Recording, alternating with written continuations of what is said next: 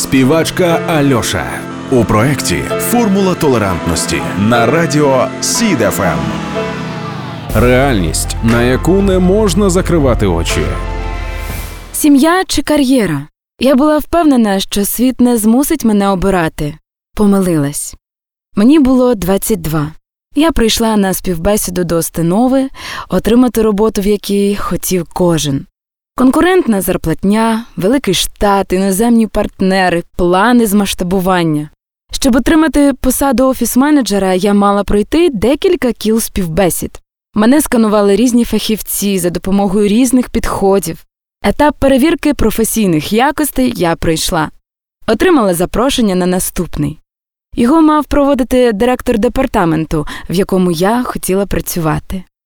Після кількох питань чоловік, якого я бачила вперше, поцікавився, чи маю дітей, чи одружена. Я одразу згадала своїх сусідок, які весь час говорять квапся, час спливає, але одна справа відбиватись від запитань бабць, інша вести розмову з гіпотетичним босом. Ні, а яке це має значення? відповіла я. Він подивився на мене як на прибульця і пояснив Розумієте, Анастасія, у нас черга з молодих, розумних, незаміжніх, такі як ви, проходять співбесіду, ми навчаємо кандидатку, вкладаємо свої знання, отримуємо спеціаліста, проходить рік, а вона йде у декретну відпустку. Ми витрачаємо час, а що отримуємо? Щоб залишитись на посаді, світа не будете бачити і рідних. Вибачте, ця посада не для вас. Нам потрібні фахівці, які ставитимуть роботу вище за свої інтереси, працюватимуть довго і самовіддано.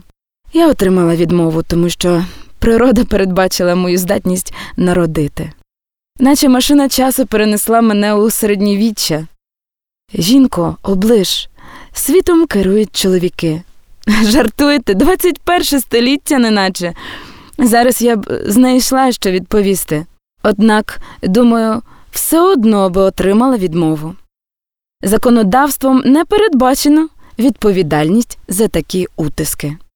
Опосередковано ця відмова вплинула на моє рішення поїхати до Угорщини. Скоро я завершу навчання, шукаю роботу в Будапешті.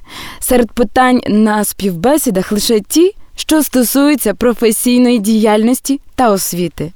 Досі ненавиджу запитання про особисте від малознайомих, родичів чи приятелів. Я сама вирішую, кому що говорити. Маю коло близьких людей, з якими я хочу радитись. Інші, вибачте, не ваша справа. Скільки дипломів я маю отримати, щоб в Україні мене не запитували про особисте і не відмовляли, тому що я жінка? Принизливо опинитись у ситуації, коли тебе змушують обирати кар'єра чи родина. Я хочу бути рівною в своїй країні, бути потрібною, такою, якою є. Формула толерантності на радіо СІДФМ.